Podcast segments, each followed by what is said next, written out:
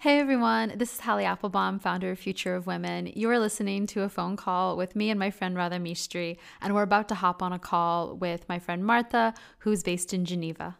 Oh man, we're having way too much fun on this. Who would have thought, you know, however many years ago when we met in London, that this is where our journey would lead? Hallie, so nice to hear your voice. You too.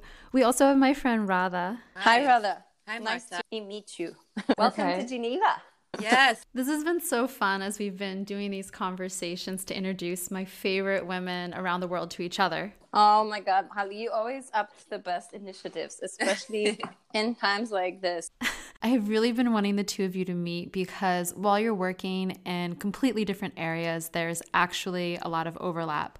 But first, Marta, tell us all about the move to Geneva. Through my network of contacts, I saw a message that the communications team of WHO in Geneva is looking for support on the COVID outbreak. And I probably saw it early February. Back then, I had a sense that this is going to be the story that will shape the world somehow, mm. and that I would like to be a part of it.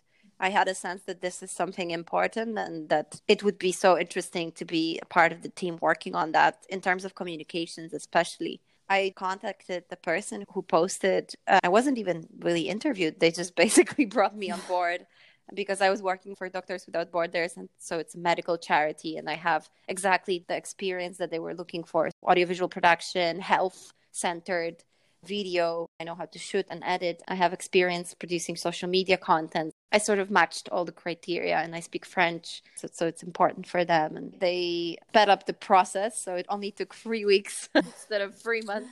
And there I was. You're at the epicenter of it. Yeah, everybody says it, but it doesn't feel like it. I feel like people who are in this epicenter are more the doctors or people who are really in the front line. And here, it's the bureaucratic front line so it doesn't mm-hmm. feel like a front line but of course it's it's important but you know when you're like in the middle of something important but being in the middle of it you don't see the whole picture you need to sort of take time or take a step back and on then you realize wow this is where i was back then but for me, I just go to the office. It's like when there's a hurricane, they describe it as being in the eye of the storm. That's the calmest part of the storm, and then there's just chaos around. Exactly. Yeah it doesn't feel like the front line because it's just mm. the office and it's very empty now. Everybody's working from home. And i was designed as a essential stuff because our work as video producers is really hard to do from home.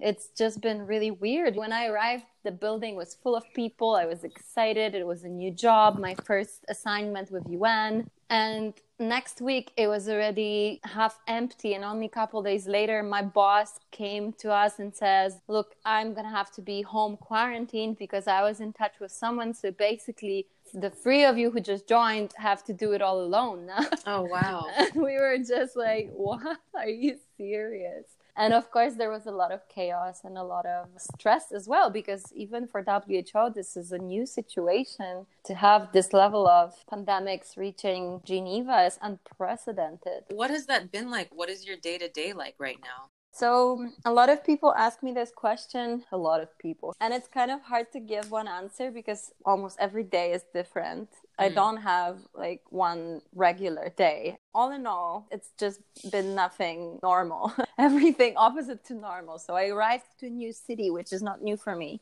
Hallie knows I've been traveling a lot. I lived in pretty much every continent possible already. I arrived here and I had already some friends. So in my you know, mind, I had this vision of okay, we're gonna work on the pandemics, but epidemics back then still but I mm. still mm. was seeing myself hiking in the mountains in Switzerland and seeing my boyfriend coming to visit me in three weeks and making all these plans. Now, when I think of it, I'm just like, it was so obvious that it's not going to happen. Why didn't I see it back then? Every day was bringing news and new measures. The borders were closed. Poland closed its borders pretty soon into this outbreak in Europe. So that meant I couldn't go back home unless I wanted to be quarantined in Poland. And it just gave me this weird sense of like, I don't have liberty anymore. I can't see friends or my family, which is really scary to think if someone gets sick or if something happens, I don't really have a way to help them. And all these fears, all this unpredictability of the situation was kind of haunting me. And it's difficult to be in a place that you don't know, that is not your city, you don't have a family here. And out of the sudden, you find yourself completely disconnected from the world that you used to be a part of. How's your family doing in Poland?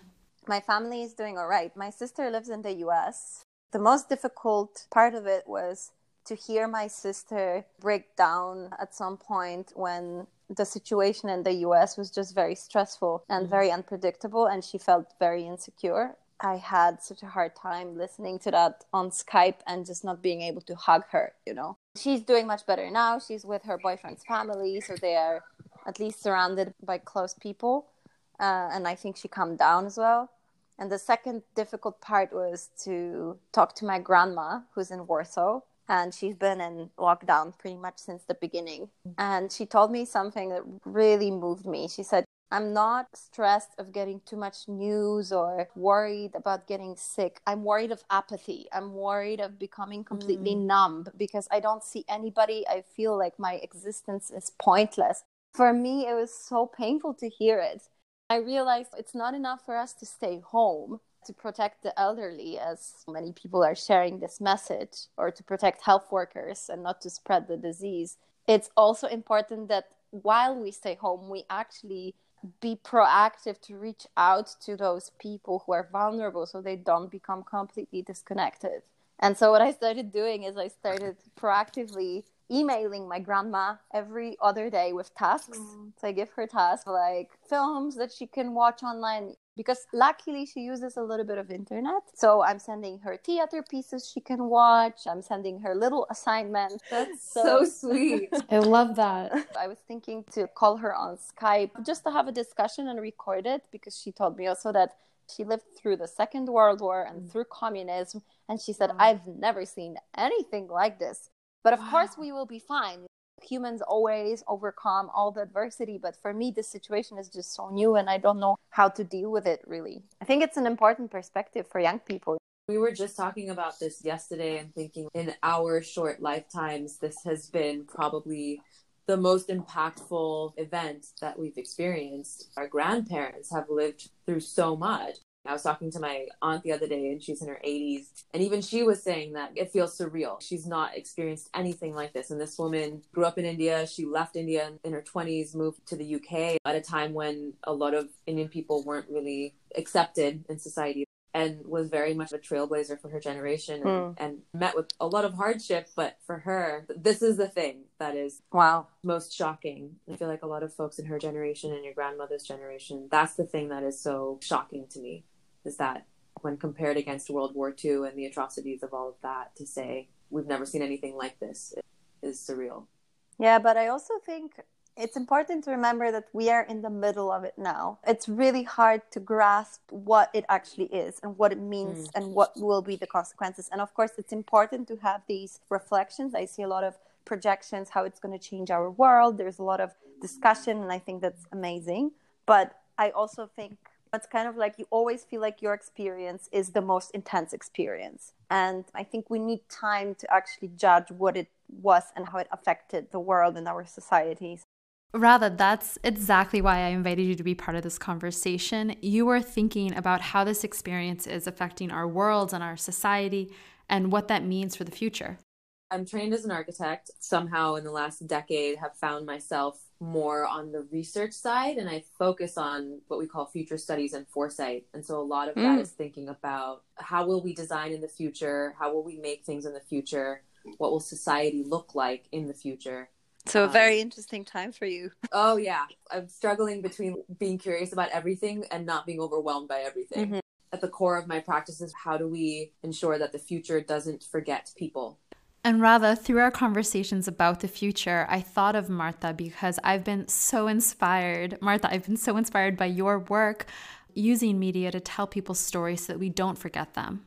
I was born and grew up in Poland, and I'm something of a multimedia journalist or video producer working on global issues mostly collaborating with different NGOs. And in the last five years, I've been working with Doctors Without Borders. I was traveling to many countries in Africa and mm-hmm. Latin America and covering their projects. I also lived in Southeast Asia for a while and worked from there. And I've been moving around a lot, but always sort of drawn to topics that described how global affairs or issues affect us, social issues and human rights and women rights. My favorite mean of communications became video and multimedia. I found it so powerful in today's world. I arrived on the 1st of March, oh. not even a month ago, but it feels like I've been here forever. When was it uh, officially Pandemic, classified? Yeah, as a pandemic. On the 11th. It was just after I arrived. And I'm only here officially till the end of April, but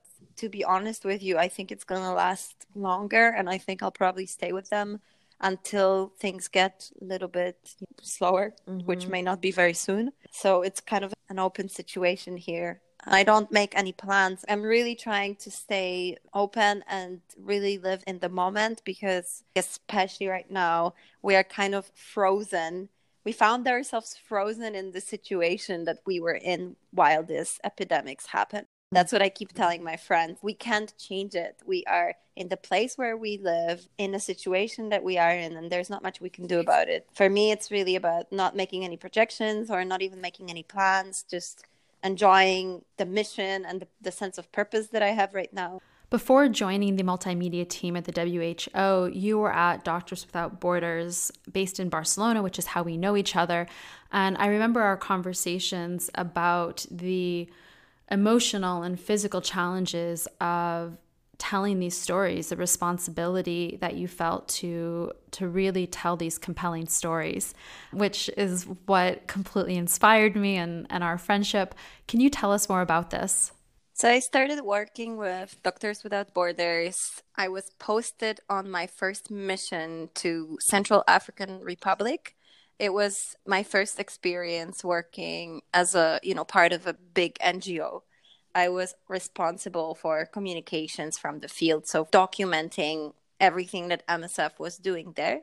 Also making sure that the world knows about what's happening. This is really at the core of the mission of Doctors Without Borders, not only documenting what they do, but also making sure that people eh, in the world know about this situation because often media wouldn't cover it or wouldn't cover it in the right way. I was responsible for working with journalists and finding stories that were interesting, but also I was shooting, making videos, taking photos. And from there, I went to work on the Mediterranean Sea in 2015. That was the first year when NGOs started rescuing people on mm. Mediterranean. Mm. We worked on the route from Libya. So there were two routes back then people wow. fleeing Syria through Turkey to uh, Greece, and then the second one was people fleeing Libya to Europe, and we were posted on Mediterranean on, on a boat, and I was documenting that too. So that was a very very important and interesting experience. And and after that, I was posted in Barcelona, where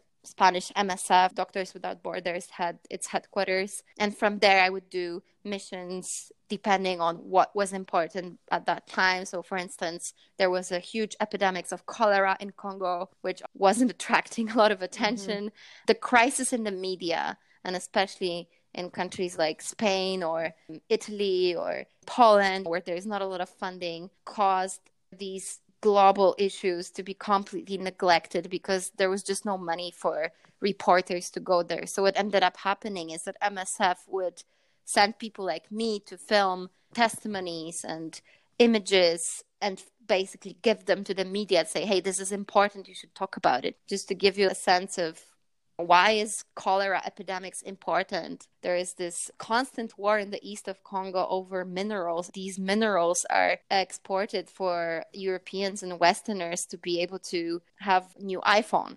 So people in this region are suffering from all kinds of poverty from lack of access to resources and they live in one of the most beautiful places in the world by the beautiful lake, but the lake got contaminated with cholera if it wasn't for NGOs, people there would have no access to potable water and really basic amenities. When the cholera outbreak happened, there was no one to respond to this outbreak because the Trump administration just decided to cut funding for development aid. There was no money there to do anything. People were dying massively. So we wanted to draw attention to this problem and to the lack of funding. The epidemics was creating even more conflict because people they lost livelihoods. Everything is always connected in these situations.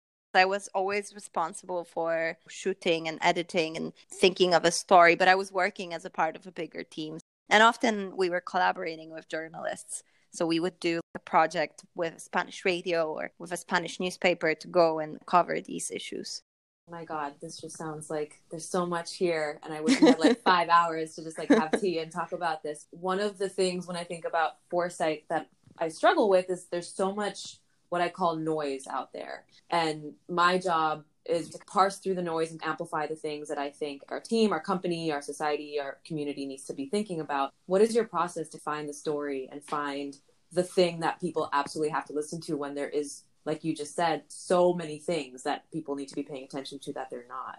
It's not a lone job in my case. Very often it was a call of many people who took a decision together on what has to be brought to people's attention. And there are different levels of it. There is a level of advocacy when Doctors Without Borders, for instance, would take a decision that there is a very important issue and we need to make a stance and we need to really uh, call the bullshit, so to say, when the European Union made the deal with Turkey to stop refugees from coming. That was the moment when MSF assembled and said, We don't want any more of your European Union money because this is just hypocrisy and you cannot be funding our projects while at the same time giving all this money to Turkey to stop these people from seeking refuge. But on a micro scale, when I work, I learned that what works the best is my instinct. I've never been trained as a journalist or as a filmmaker or as a storyteller. So I guess through experience and seeing how other people work, observing good journalists, watching good documentaries, I got a sense of what works. And usually it's the person who moves me. Like when I hear a story, when I see a person who's charismatic, I'm immediately drawn to them. And I think other people would be as well. In these times of noise, I'd follow my instinct. Is there anything that you wish had made it out into the world that didn't? Oh, yeah, I have many. When I was working on the Mediterranean on the rescue boat, it was a very intense experience. I met hundreds of people who we rescued, but couple stories really stayed with me. And two of them were women who, one of them gave birth on our boat. I was there with her and she agreed to be filmed. So I documented her story and the other one was heavily pregnant when she got on board. She was so charismatic and so outspoken, and we kept in touch. And when she gave birth in Italy, she named her baby after the boat. The boat was called Dignity, and her baby Wow. Dignity was born in Italy. When I came back from the Mediterranean, I really had a sense that I want to show these stories as human stories, and there is more to be said than these people were rescued, and this is a horrible situation. And so I tried to document and find them, which wasn't easy actually, because these people they almost have no names and and no phones and and no addresses. But I managed to find them in Italy, and I went and filmed them there, both of them, especially for Collins, who gave birth on our boat. I didn't really know her story very well because she was in labor. I was just trying to be there for her and make her feel safe and explain to her what we are doing, why I want to film it, why it's important. And then she very quickly got transferred to another boat that brought her to Italy for obvious reasons. So, mm. And I remember when I found her in Italy in the middle of countryside, a very beautiful place, but she was living in this secluded house with other women in a vulnerable situation with young kids. She told me her story, and I think I was the first person she told it to. I realized she just went through absolutely despicable mm. traumas, rapes, and torture, and kidnapping, and everything that you can imagine. I felt like this pain and the importance of this moment, but also the responsibility. Am I the right person to listen to this story? You know, all of the mixed feelings. I knew it's an important story, but I somehow couldn't get people to understand that it's important to tell it because it's hard to document this kind of story. It needs time, it needs money. And I wasn't mm-hmm. able with my ongoing nine to six job to follow through with this project. I didn't have the network or the energy, and I had to let it go. And it was really difficult for me to leave it behind, you know? I have couple stories wow. like this, but it's part of being a journalist or documenting things. You have to let go of stories, and it's really painful. But you have to make these painful choices sometimes, and maybe pick one and really follow through through all the obstacles, and there will be many. Do you feel like institutions like the UN are mobilizing in the way that they should, or that the way that we'd hope they would right now? I think right now more than ever we see the utmost importance of these institutions like the UN. WHO is part of the UN system. Mm-hmm. UN is one of the most criticized organizations in the world and rightly so. There are many points on which you can criticize it, but in this pandemic, I don't see anybody else really in the world who could do this job. Who else could reunite all these countries, get all this data, put in place all these collaborations? And the collaborations are going on on so many levels. It's crazy from scientific and medical and epidemiological and economical. They are working with all these partners there's so many things that they're doing that I'm not even aware of all of them. It's mind blowing. You can see right in your inboxes. If you look at your inbox, how many emails did you get from companies that send you newsletters? All of them now write about COVID. Mm-hmm. All of mm-hmm. them write something about coronavirus. Every app you use probably has a banner now. Learn more about coronavirus. Spotify, uh, Facebook, WhatsApp has a special yeah. chat bot. It's incredible. Like, it's amazing how everybody's in it together and it makes us all in the same boat mm-hmm. for once. There's really a sense of community. I'm curious what people are doing to adapt. This notion of crisis breeds creativity. Human beings are resilient as hell. I wonder sometimes if it would have been the same if we didn't have the technology we have. Our sense of community today, mm. has it become connected so quickly because we have mobile technology at our fingertips? The fact that you can send your grandmother emails every day of things to keep her busy. We couldn't have done that even 20 years ago. No, but then the pandemic wouldn't be here so quickly either. You know what mm. I mean? Mm. It's the other side of the same thing. I mean, we live in this globalized world. Internet, it's a great privilege and it brings a lot, but it also takes a lot from us. But on the other hand, it's kind of hard to imagine this epidemic going so fast 20 years ago people didn't travel so much. It's yeah. incredible how much the mobility, the amount of trade we do. The reason why this virus spreads so quickly is not just because it's highly contagious, it's because people move so much. That's how it was brought from China to Italy and, and so on and so forth. I was watching a documentary on CNN about infectious disease and pandemics, and it was talking about the impact that humans are having on the environment and how we are pushing animals who are carriers of these diseases into more urban spaces. There's no doubt that human activity in the last 20 years changed the world mm-hmm. dramatically. The virus is probably, in one way or another, a manifestation of that. Whether you believe it's a, a shout of Mother Nature, basically, okay, guys, you couldn't figure it out. Let me. I do sometimes feel that way, but then I feel conflicted in feeling that. But I do feel like the planet was like, all right, if you guys aren't getting yourselves in order, I'm going to just throw something at you so that you have a wake up call. This level of shutdown will have impact on the emissions, and we already mm-hmm. know it and we see it. It's going to be interesting to see what it's going to do. Like, will we believe that emissions affect the climate so much because maybe we'll have the data now to show it to people that before wouldn't be possible. Who would have agreed to stop all the planes, you know? this has accelerated experimentation in so many industries. You could have never asked all teachers, all students, all parents to get on board for this two month long, three month long experiment of having kids educated from home. You could have never gotten all the people in gyms on board for having people do workout classes from home. Really hard stuff is happening. Maybe some of the silver lining of this is that it is getting us to experiment, it is getting us to reconsider the way that systems work. We're checking in on each other. You're checking in on your grandmother in Poland. I'm checking in on my 99 year old grandmother in Philadelphia. And that's really inspiring to see that we're in it together. So, switching gears, something that Radha and I were talking about before we hopped on the call is breakfast. She was talking about breakfast that her family would have in India. I was talking about what I have for breakfast. And we were wondering, what do you have for breakfast in Geneva? Well, I just had coffee, so I feel like anything. yeah, but that's coffee. Cool. No, no, no, that's cool. That's cool. In Europe, like it's it's so common that people just have coffee. It's a hipster thing to do. I don't do breakfast. I just have coffee.